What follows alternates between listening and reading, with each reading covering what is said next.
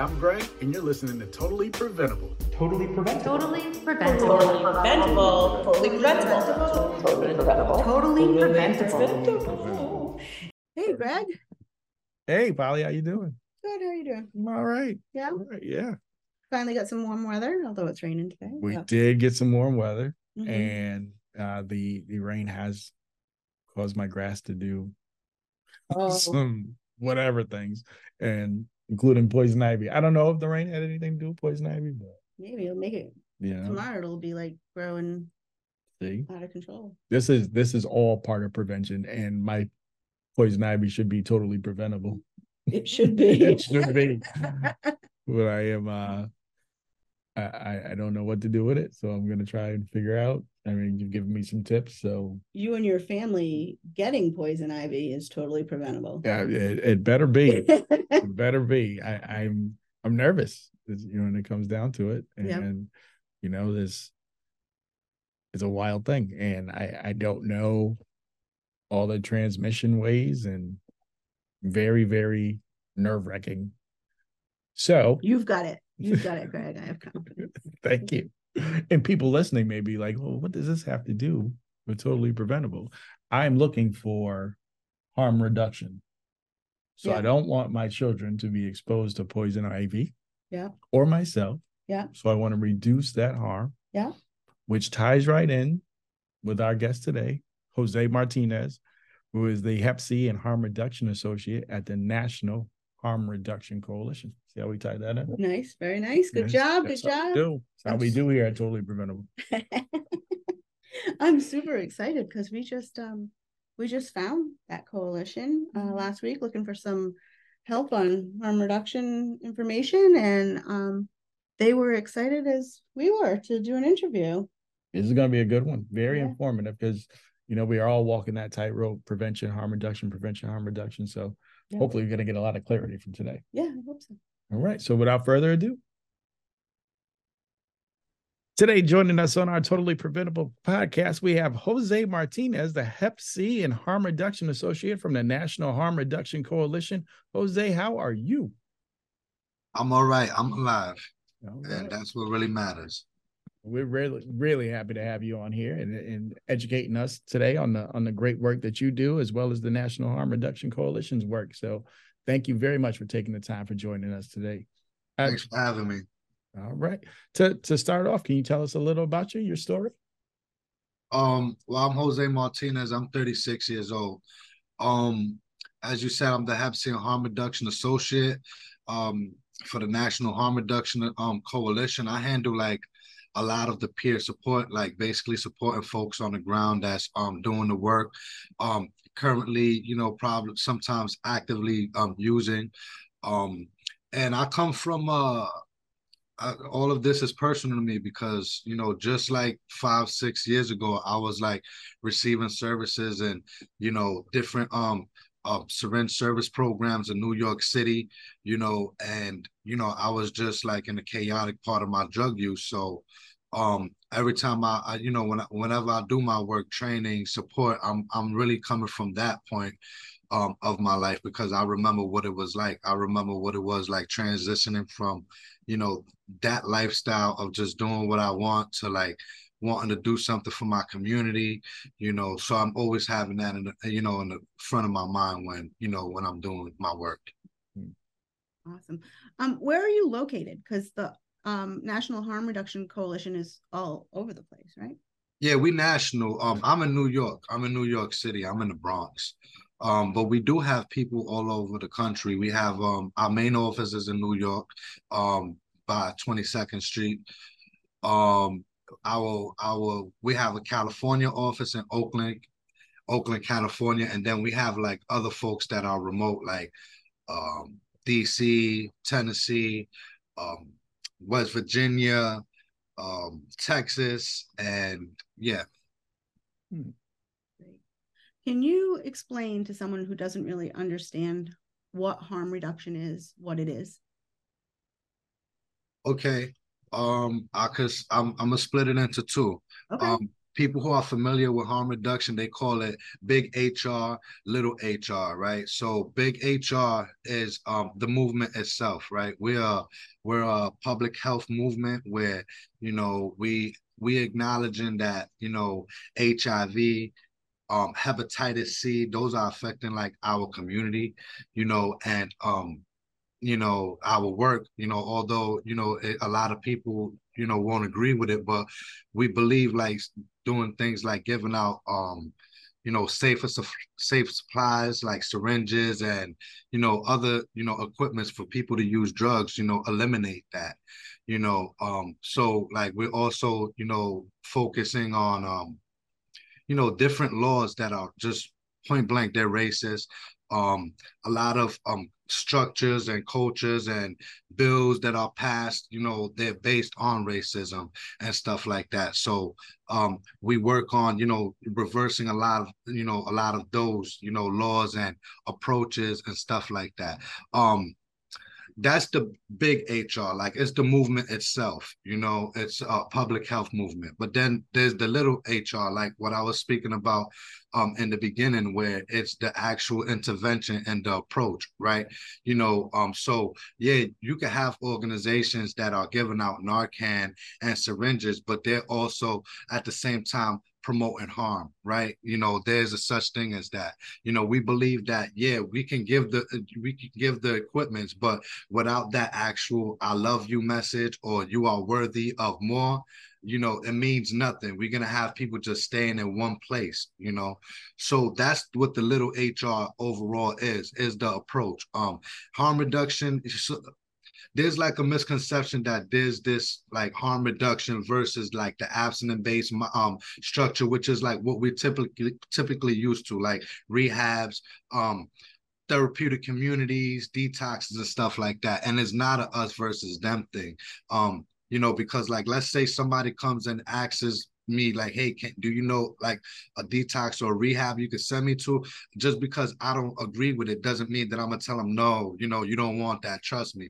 No, because different people thrive under different structures. I just happen to thrive under a more loose structure. Mm-hmm. Some people, they need that, right?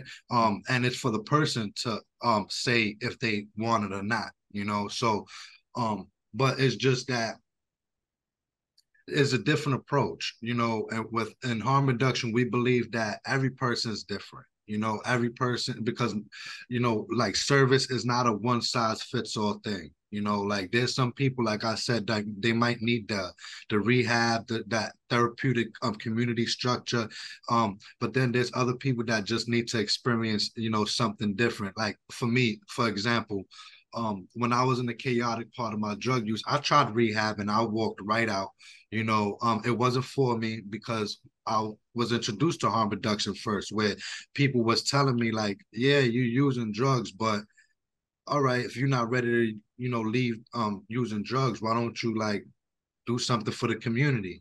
Um, and it was actually that message that actually got, you know, that changed the way I was thinking, you know, because everywhere else that I really went to, like it was, it was a, that drug is doing, you know, is not good for you. It's messing you up. And if you want to do better for yourself, you need to stop using. And like, whether it was true or not, that's not what got me going. You know, um, a person was like, you know, live your life the way you want to live it, but do something good, right? Um, one good message that I ever got in my life was like, a lot of people, you know, like either give too much or they take too much. And it has to be a perfect balance of it. Like it's very toxic if a person only gives, you know, and doesn't receive. It's very toxic. And it's toxic on the flip side also if a person only takes. What are you going to do to balance that out, right? And the person told me like, yeah, live your life, but give back to the community. And um, that message caused me to want to be a Hep C navigator. That's how I started like my work in harm reduction, um, being a Hep C navigator, helping people get, you know, hepatitis C care, um, because that's affecting our community now even more than H I V, because we have a whole, we have a U equals U, which is untransmittable equals undetectable. We have medications, we have housing support and all of that for people with H I V, but with H C V, like we, in New York City alone, we have like close to ninety thousand people living with Hep C, you know, and that's not good, you know? And if we look at how many people are actually receiving the treatment, then we'll see like there's a bigger problem with it, it, um, with hepatitis C, mm-hmm. you know? Um, but then from there, you know, like so seeing that I was really without college, you know, I have a G E D, you know, I was really good at something. Hep C, you know, being a Hep C navigator is like, I'm really good with people. Um, I'm like a sponge, I can learn. Um, and it, and it made me really want different for myself. Um, I started experiencing different things and different organizations I didn't like. And I was like, you know what? I think, I think I need to be an advocate for my people. And, you know, this is where I'm at, you know? Mm-hmm. Mm-hmm. Awesome. That's that's great. Thank you for sharing that. That a lot of that, you know, personal parts of your or your story. One thing that really stood out was how you said, you know, people can organizations can give out Narcan, but without that "I love you" message attached to it, is what is it? So, you know, I think a lot of a lot of organizations can learn from that. Um, my question, my next question for you is, what would you say is the the biggest misconception? What would you say is the biggest stigma or false thinking or false thought when you when you tell somebody that you're in harm reduction? Um, well, I'm sure you heard this. Um, you know, a lot of folks think that because we we're pushing for like, like, you know, when when the harm reduction started coming out of like the White House, you know, everybody was, oh yes. And then Biden just came out of nowhere and said, yeah, but you can't use that money to get crack pipes. You know, um, and a lot of people was like, yeah, you know, because we don't want to be condoning drug use. And this is this actually goes to the whole part of you can give out Narcan and syringes and still be creating harm. And it's like, you know, we we know that, you know, passing out any drug equipment, name it, uh, the equipment that we pass out, it eliminates, you know, viruses and diseases from being passed. You know, the same thing is with crack pipes, but we still on this, oh, but you're condoning, you know, drug use and all of this. You're you're enabling people. Like, like at the end of the, like for me, like once I get out this call, I gotta go to the supermarket and I gotta walk past a bunch of people on my steps that are using, mm-hmm. you know, and this is in my apartment building, right? This is our reality, mm-hmm. you know, well, for me anyway. You know, like, so what I look like, I'm walking by these folks every single day, right? And and mind you, we say that a person doesn't have to use drugs to be affected by somebody who uses drugs. Mm-hmm. Like how many people have we, how many couples have we seen that one of them is using and sometimes chaotically and the other one isn't, right? So I have that and other things on my mind. So I'm going to give out syr- uh, uh, syringes and other equipments to them. You know, because I know that if somebody doesn't do that, that situation is going to get worse because drug use doesn't have a face and it doesn't look a specific way, no matter how they paint it. You know, we're not condoning drug use. We're not condemning it either because ain't none, no, not one of us God. It's not none of our jobs to save a life, to save a soul. It's not our job to judge nobody. Our job is to like, we make the best out of what where we are, you know, and that's all we're doing. You know, because like all of these supplies that we pass now, if they not, if they wasn't passed out, we would have more H I V cases. We would have more Hep C cases, you know, so people, and then people need to like, and then another thing on that is that like, let's talk realistically, realistically, we have people who use drugs. We have sex workers. Like this is a real thing. We have poverty. We have people that's trying to make it. This is, this is a real thing. You know, this is our way of showing up for this community, a community that nobody's showing up for. The honest, the honestly, like if it ain't drug use equipment, it's something else that, you know, they're going to, you know, bring up. Like we have to th- think, let, let's think about how everything was handled during COVID. You know, um, everybody stay at home, you know, and everybody stood at home. That includes the people who run these organizations, medical uh, um, clinics, all of that. Guess who couldn't stay at home? The people who was homeless. And then everything else kept on happening while everybody was at home. People was sharing syringes, right? Because they couldn't go to organizations for syringes. Um, bathrooms was closed. So people was using the bathroom out in the street. Um, so uh, garb, um, um, sanitation stopped coming. So like just, uh, just so much. Parks was closed off. Banks was closed. So there's no charger, no phones, no none of this, right? So it just left like a whole community out, you know, by themselves. right? Imagine how that made them feel, you know? Um, I stood out about two weeks. I stood away from outreach, and because I, you know, it was new to me. I had to figure out how to do this safely. Um, the organization I was working with at that time, um, outreaching, like we had to talk about like um, P P E and stuff like that. When we came out, like it looked like a like like a uh, like a ghost town. You know, but then when they finally saw we was giving out syringes, the looks on folks' faces, the stories they was telling us. And it's not because folks who, nobody wants to put themselves in a bad position. Mm-hmm. You know what I mean? But people are going to do, they're going to do with what they have. So people was uh, using syringes. Some people was repacketing syringes that was used and selling them as um, um, new syringes and stuff like that. Like, this is all for survival because everything was cut off from our people. So like my whole thing is, if it's not one thing, people are going to, you know, bring something else up and something else up. Months after that, about two, three months, we had a um, state of the state by um, Cuomo. And Cuomo said, oh, because there was this big deal with the same um area that I'm talking about, the South Bronx. There was like a lot of stories that people was using in the public, um, just out in the street using and stuff like that. And like, you know, not I'm not gonna say if it was true or not, you know, but look at the circumstances, you know. But instead of approaching it in a more holistic way, in a more like neutral way, the response was, hey, don't arrest the people that's homeless in the street. That's unethical. But in that same sentence was like, arrest the people who are using out in public. And it's like, in that situation, you're talking about the same person. You're mm-hmm. talking about the same group, the same people, because that's who folks, that's who folks are talking about. So like my whole thing is, you know, like instead of looking at stuff like we've been looking at it all these years in a punitive way and it hasn't worked, why don't we try something different? And that's what harm reduction really promotes, is like we're doing something different. We don't have time to hate. You know, we've been there, done that, and we've experienced it on both sides sometimes. Mm. You understand? So it's like that's what we that's the best thing we can do. All right. Yeah.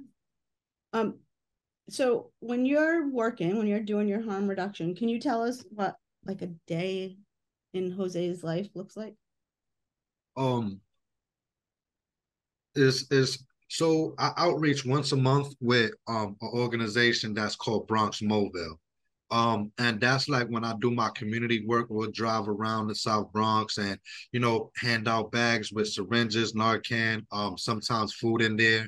Um Uh, but usually I'm at home. I'm at home. Um, I'm doing a lot of trainings every day. Um, I'm I'm on a lot of meetings, just promoting, you know, like just like different like health um stuff.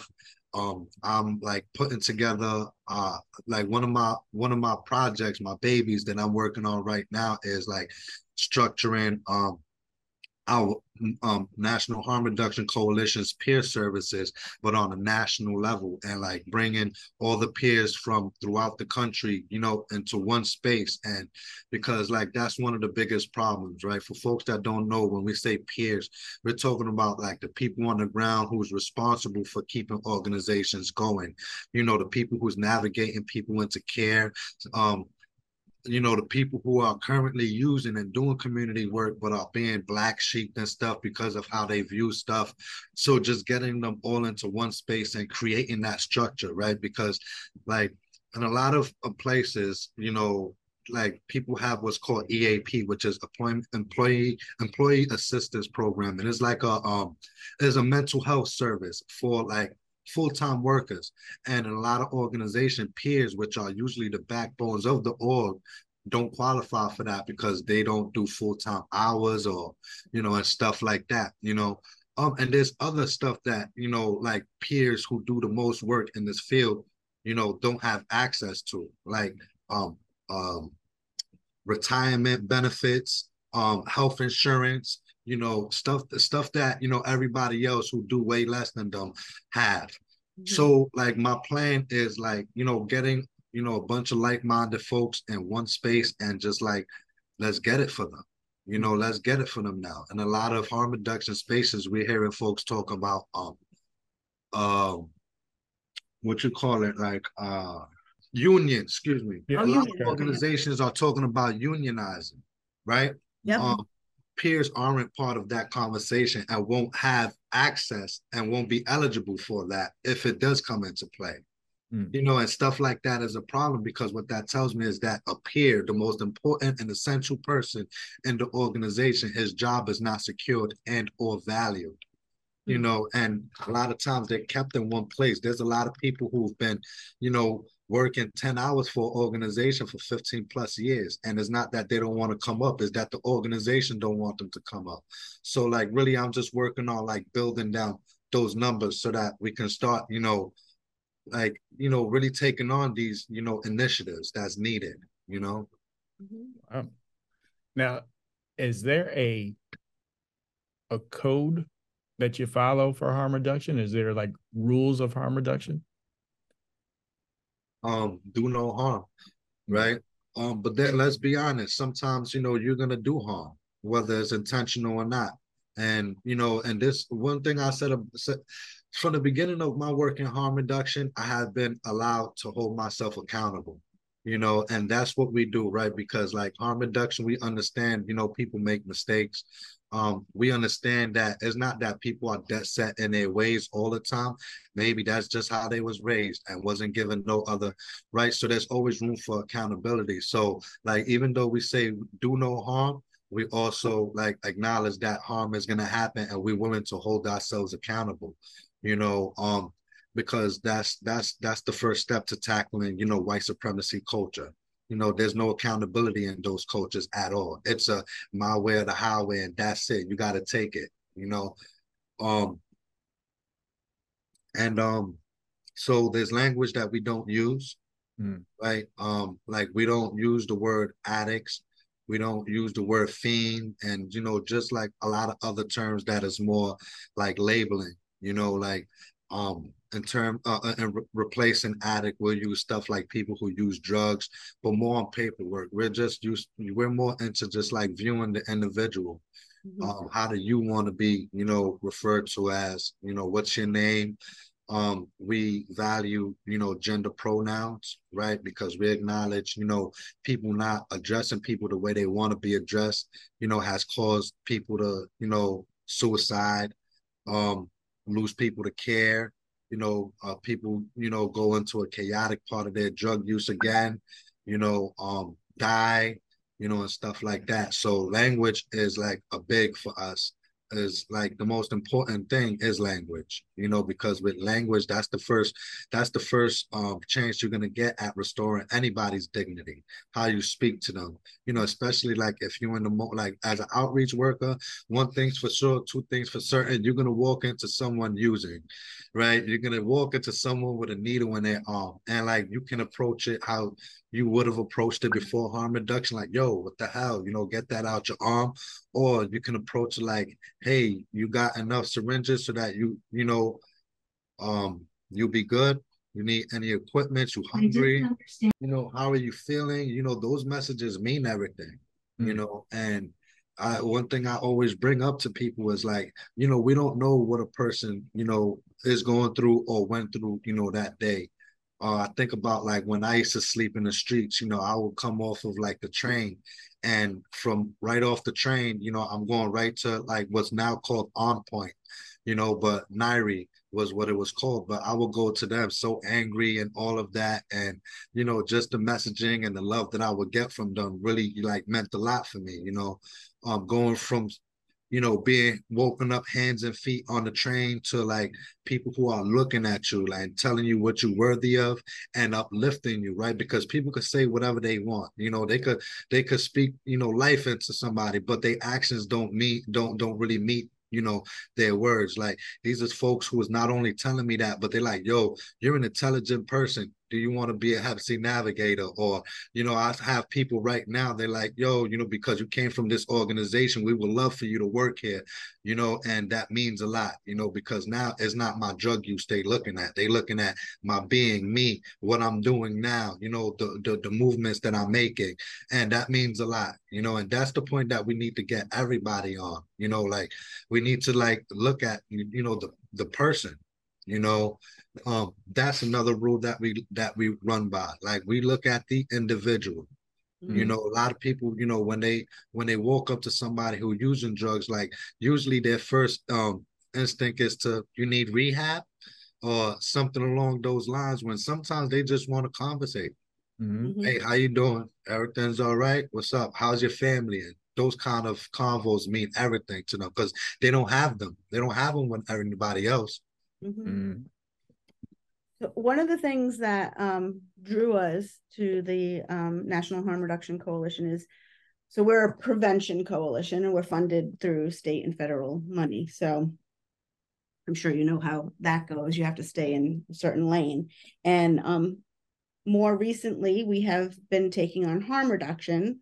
And so we have been researching, you know, how we can participate in harm reduction past passing out Narcan and Um, and so we came across your eight principles of harm reduction. I know you do big elaborate trainings on that, but can you give us a little snapshot of um, the principles of harm reduction?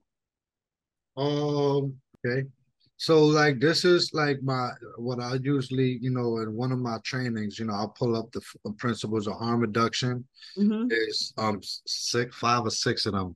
Right. And you know, my favorite one is always going to be the health and dignity, because like, you know, when we're dealing with health and dignity, we, we're speaking life into people. You know, it establishes the individual and community um, life and well-being, right? So like we're, we're, when we're speaking to people, you know, our goal is to get them, you know, from not really, you know, not really caring about health issues, you know, to like wanting them to. So once we're telling them, you're worthy of like care, you're worthy of being treated a certain way, of having a job, all of the above, you know, it starts making, it, it clicks stuff into them because people aren't usually telling them that.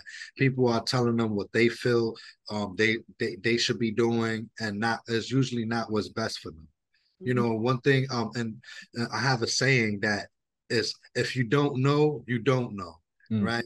And that's what it is with the, with, with with this with, with our community. You know, it's like folks don't, you know, this is not normally given to them.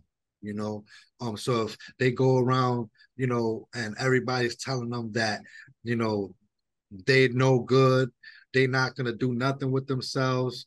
Well, guess what? That's what's gonna happen. You know, because they don't know. You know, they don't know how to, you know, be empowered and all of that. Um, our services, when we talk about any services, um, being implemented in programs, you know, like whatever service we're thinking of, it sh- the, the community should be included there, you know, and then there's another side to that quarter, right? Because, yeah, you know, we want to implement services in the community, but it's not services that we want. The mm-hmm. community needs to tell us what services are needed.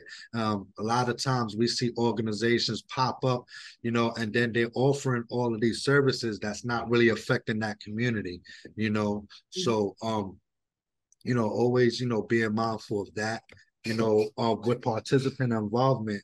If we always, and, you know, when we talk participant, we're talking community member. You understand? So um, when, and when we're involving them, we're very much being in sync with the community. We're creating those relationships, um, you know, and, and connections, you know, and, you know, when we hear the community and we listen to the community, you know, we know what's needed, you know, and that's where, the, you know, the, the, the, the previous, you know, principle really comes into play.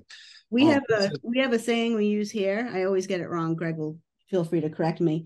Not about us without us. Not for us without us. Not for us without us. Nothing about us without us. You know?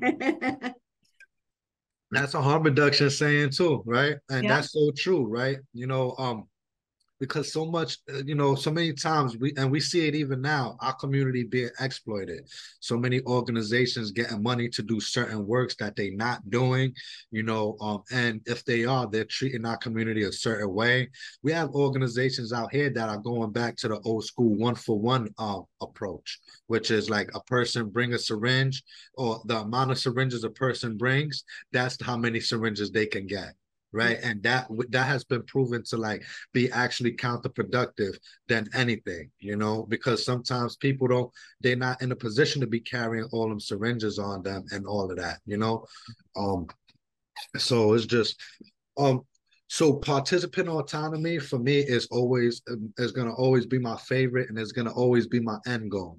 you know, because when we talk about participant autonomy, we're talking about that person being able to stand up for themselves and and and and basically do, like, if I'm a navigator, I'm trying to give as much information and education to this individual as I can. That way, come Saturday and Sunday, when I'm at, I want to be at home cuddling with my cats, I don't get a call like, hey, my stomach hurts, how can I go to the E R and stuff like that. I want them to be able to, like, step one is to do, you know, for themselves Saturday and Sunday.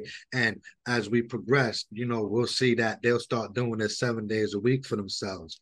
You know, um, my whole thing is, is about empowerment. You know, there's, um, in this movement, in this movement, um, they pacify our people, you know, um, and it, that's that's a hard line to walk, right? Because we're not about judging people, um, and I don't, I'm not about judging nobody, but I'm not about leaving nobody in one place. Um, in harm reduction, we say we meet people where they at, and usually that's where that um, saying ends with a lot of people. But the real saying is we meet people where they at, and we don't leave them there. And when we say we don't leave them there, we empowering them. We teaching them like, hey, look, yeah, you got a lot on your plate, but how can I help you move forward? And then that, when that person articulates how they can move forward, we helping them get there, and they watching and they learning. And, you know, eventually they're going to be standing on their own. That was like the whole process with me. It's like people, one, they started with telling me how worthy I am, but then started giving me different coping tools, different tools. Don't act like this in the job. Try to be like this, you know, um, try to stand a certain way so that you're not judged. As a Latino, you're going to be looked at a certain way, so you have to uphold like a certain, like a, a level of ethics with you while you're on the job and stuff like that. Those was giving me the tools that I needed to go for each step that I was going higher. A lot of times, like, people are just giving folks needles and whatever syringe or supplies that they need, and then that's it. They're comfortable with them coming every day. I'm not. I want to see you come up. You know what I mean? Because that's that's what it should be about. Community, lifting the community. There's not none of that nowadays. Now they go with every, because if more people get empowered, the less money they're going to need. That's how they see it. And that's a sucky way of looking at things. Mm-hmm. Um. Uh, social, cultural factors, right? So we have to acknowledge, like, you know, the person's background means everything, you know, because if we, even if we don't treat them a certain way because of where they're from, it don't mean that they're not going to get that everywhere else, you know? So, you know, um, we're, we're, um, we're, we're speaking about that, you know, we're, um, letting them know about that also, you know, so that they're aware of it, right? Because, like, one of the biggest things that get our community is the why me attitude. Like, something bad happens to them, it's like, oh my God, why me? And then, you know, they go back to doing what they was doing and they lose faith in it, you know? And, like, the more information you give somebody to prep them during certain situations, you know, it will help them. It, it'll help them more, you know, so that they don't get discouraged by barriers and they actually see it as a challenge, you know, like, um, and stuff like that. And, you know, we, we, we're realistic, right? So how we was just saying, like, we don't condone drug use, you know, we just don't condemn it, you know. And on the same side, like, we acknowledge the bad stuff that comes from drugs, obviously overdose, right? Mm-hmm. You know, um, and stuff like that, you know, we just rather look on the bright side, you know, rather than, you know, go like, with the old school messaging about drug use and stuff like that. Um, so we acknowledge, you know, drug use, you know, it, it can have people overdose and makes people act a certain way, you know, and, but we also feel like if we teach safer use um, techniques and managed use techniques, you know, it could lower those risks and stuff like that, you know, but we have to be willing, you know, and that's the thing about it. Yep. Yeah. Well, that was awesome. Oh, great. Learning so much. Right? It's just like, like, wow, I need my pen and paper going at all times. What do you think the biggest needs in the community are? The biggest need in the community is we need more programs, right? Because, like, look, twenty twenty, we had one hundred thousand, you know, overdoses, over one hundred thousand overdoses. Um, and the the government's response was um, something called Operation Overdrive, which is putting a bunch of agents in the hard hit areas, which really what they mean is put a bunch of agents in the hood, right? And just arrest a bunch of Blacks and Latinos. That's that's what they mean, you know? Um, and that sucks because that's like the punitive approach that we was talking about. Um, we're talking about a hundred, over a hundred thousand totally preventable overdoses, mm. right? And they're one, the one approach that they feel they need to do is send more cops out. Harm reduction, we've proven that, and like take for instance, um, the O P C that just opened up in N Y C, right? Um, I don't know if you've been like keeping up with like what their statistics look like since they opened up, but um, there's no syringe litter there at all. Um, there's a school right across the street, right? Even they are saying like they they need to stay in that community. Um, the drug activity went down. Um, the streets are cleaner. Nobody's staying outside, right? Everybody's inside because there's a drop-in center in there also, along with it's all wraparound services in there. Every single service you can find, you can find there. If not, they can definitely refer you somewhere close to get it. You know, um, there's no people outside. Everybody's inside. People, you know, they have a, a, a higher percentage of people accessing services. Wow. You know, like that means a lot. Yeah. Less overdoses in that area. Um, they reversed over um close to a thousand overdoses, no fatal overdoses. Wow. Um, a handful, um, two handfuls of those um was um not um um not um, naloxone was used, and half doses, so not four milligrams, two milligrams. All them other overdoses was reversed with oxygen. Wow. So what that just tells me is that our approaches needs to be completely different.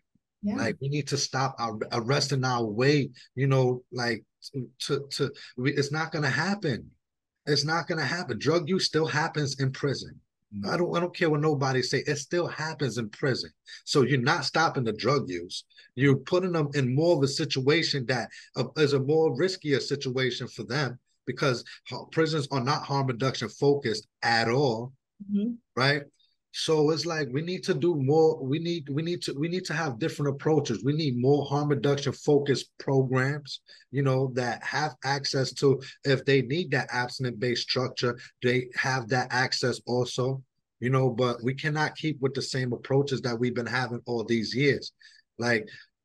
It's, it hasn't it hasn't worked for us at all. There's some people that it's worked for. Don't get it wrong. You will hear some people say if police didn't arrest them, they wouldn't be nowhere. And you know, the police intervention and all. Yeah, there's people that say that, but for the most part, no, there's not. Right. You know, and and and that's what we need to look at, because like New York City, we got the highest homeless rate right now. Every day we got a higher number of homeless folks, and we not the biggest state. That's what sucks about it. You know, so we just need a different approach, man. Like the being punitive, it doesn't help at all. Right. Oh, Jose, what when you think about the community, what what can organizations do? Because so many times, like you mentioned, they come in, uh, organizations come in, they're here for a minute, they're gone, they're not following through with what their commitments are. Mm-hmm. How does an organization like your organization, like the, the Harm Reduction Coalition, how does how does an organization come in and gain the trust of that community? So, um, look, man, um, I listened to this Spanish rapper called Cancerbero. Um, that's that means three-headed dog in Spanish. Um, but um.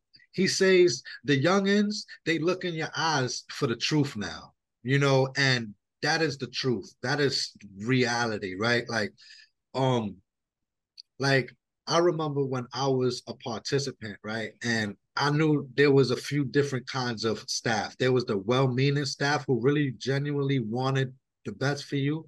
And because they had that experience, right? Because they've been there, done that. Then you had the person who they genuinely feel for you, but they ain't been through it, but they say they've been through it, right? And then it keeps going. There's like a different, lot of people who, some, they're not, they not, they, um, Like, they don't relate to your situation. They just want the numbers. There's others that, like, they don't relate to your situation, but they want to do better for you, right? There's all these kind of peoples, right? And the reason why I said that is because we, like us, where we from, we know how to size people up really good. Even that's something that never left for me. Like, to this day, you tell me one, two words, and that's enough for me to look you up and down and, like, give you some portion of what kind of person you are, you know? And you know, we need that, to, you know, to survive. You know, that's where I got those skills. When I was sleeping in the streets, I needed that, right? Um, and that's what it is with our community. Like, for me personally, when I'm like, I'm not professional. There's no space that I go in and I'm trying to be like this professional guy, suit and tie, and there's no space at all that I'm trying to do that. And that's including when I'm doing my outreach. And it's not that I'm trying to show people I've been there, done that. I just don't want them to feel like I'm not that person they can't talk to. Mm-hmm. And that's where, like, you know, a lot of people, like, once they start outreaching, like the job guests today had, they start looking down on people or looking at them through up their nose and stuff like that. And, like, I always try to be mindful of that, you know, because, like, it's really easy to get, you know, inside your head, and, you know, it's really easy to forget where you come from, you know, and I always try to remember that. And they see it, you know, um, I speak to them about the same things, you know, that um, I, um, I'm not scrunching my face when they smell a certain way. Um, I'm not trying to tell them what's bad for them, you know, or what's good for them, you know, and that means a lot, you know. Um, You know, we all fall short. We all have our biases. And I just think, like, the really the the, the main objective is, are, are you willing to let that bias um, jeopardize somebody else's life or well-being? You know, and that's something that I had to learn over these five, six years. I've been eight years in harm reduction. Over these last eight years in harm reduction, that's what's been on my mind. You know, like, all these biases I have, am I going to, I'm going to let it, you know, control me so now certain people are affected or aren't affected, you know? So, yeah. Wow. Yeah. Um, so if there are community members listening and they really want to help, they want to help your community, help um, their own community around this, is, or do you have some suggestions on how they could reach out and help? Um. They, they, this was, we had shirts, I'm saying this, um, like five, six, seven years ago. It was a harm reduction saying, but support your local needle exchange, right? And that's the best thing, like, I could say, right? Like, get in contact with, like, you know, um, these community organizations, right? Whether they're overground or underground, right? Because if you go to, like, these hard hit communities and you stick around, like, you to watch, you start seeing certain people come giving out food, giving out syringes. Like, out here, not every organization that does outreach is funded to do so and stuff like that. So, like, support your local needle exchange, find out what's going on in your community. You know, like, you know, a lot of people, they like complacent with, oh man, I just, where, where I'm from, like, everybody nods off and then that's it. Like, help, help out. Mm-hmm. You know, like, we have to understand that drug use, the drug is rarely the problem. You know, what we need to look past that drug. We need to figure out why they're using, um, what their mental health um, situation looks like, their housing stability, their family situation, you know, um, their communication with community. Um, Johan Hari is his name. He's from um, somewhere across seas, the U K or something like that. But he said that uh, the opposite of addiction is connection. Yes, mm. we say that. Yes. Right, right, right. So that came from Johan Hari. Uh, well, the first time I heard that, it yep. came from Johan Hari. Um, and that's that's that's the truth, man, because, like, ever since I got that message of, you know, like, giving back, and, like, I've been, like, meeting so many people from my community, from the world and stuff, and, like, I'm a better person because I don't feel I'm alone. Mm-hmm. Like, I don't I don't feel that no more. But before harm reduction, that I did feel that. I felt like my back was against the wall and I was swinging for defense. Mm-hmm. Like, and that was, that was, that was really my mind state. And it was when people started, you know, including me in the community and stuff like that. That's when I didn't have, feel the need. Well, my fighting approach is different now. It's verbal now. mm-hmm. right? You understand, it's not physical. And as I elevate, my, it looks different, you know? So, yeah. Yeah. I like how you flipped that and you said my, my fighting approach is different. That's big because, you know, the fight's not over. Yeah. I like that.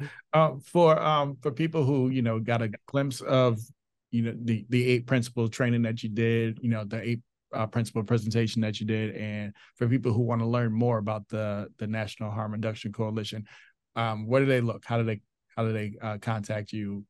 Okay. Um, so you can uh I for trainings.